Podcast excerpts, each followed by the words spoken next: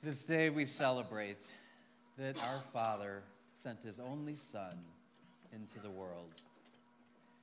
We commemorate that oftentimes with the nativity scene, because here we get to see what happened 2,000 years ago.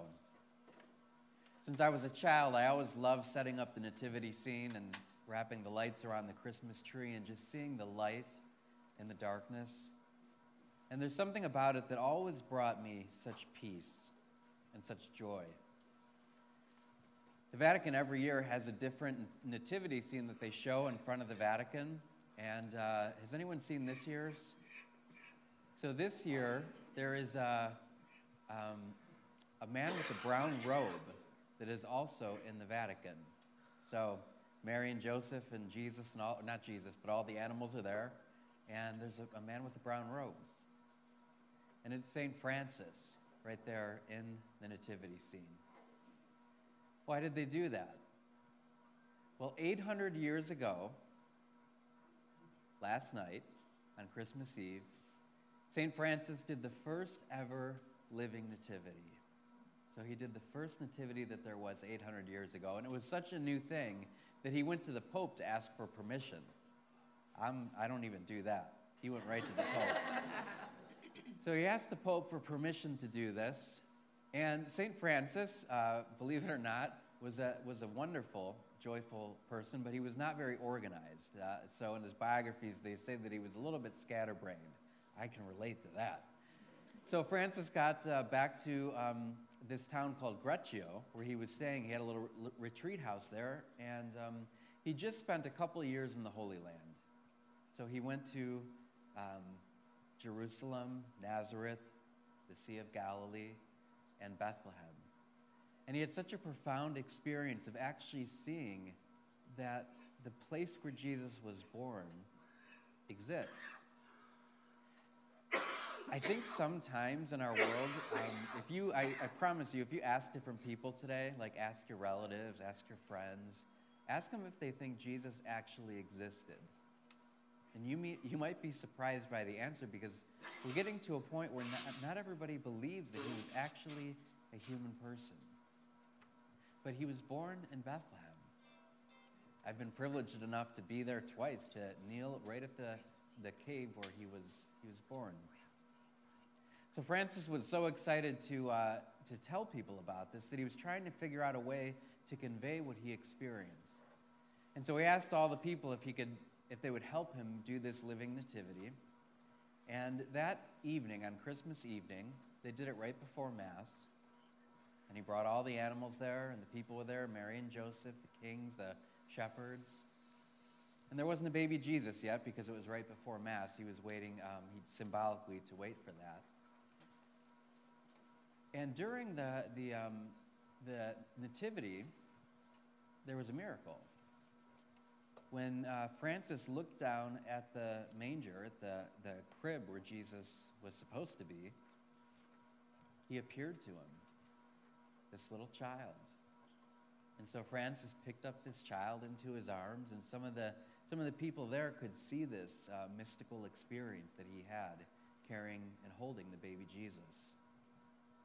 And after that was over, he placed the baby Jesus back into the manger, and then he disappeared. And afterwards, uh, people came and they took straw from, from that area where Jesus was laying. And that straw, then, whenever, wherever they took it, it, it healed people. And it healed animals, too. Francis had a big devotion to animals. It healed people and it healed animals. So, 800 years ago, now we celebrate this tradition. And we have this beautiful manger here. And probably most of us have a manger in our home because we have such great devotion for what happened. See, Jesus really did exist. God sent his only Son into the world. For thousands of years, the people were in darkness. And God was sending prophet after prophet after prophet, trying to bring them to his will and show them his peace. And finally, since none of that worked, he decided, I'm going to send my own son. And so Jesus was born in the flesh. 2,000 years ago, we got to, they got to experience him. But Jesus wants to be with us today in the flesh.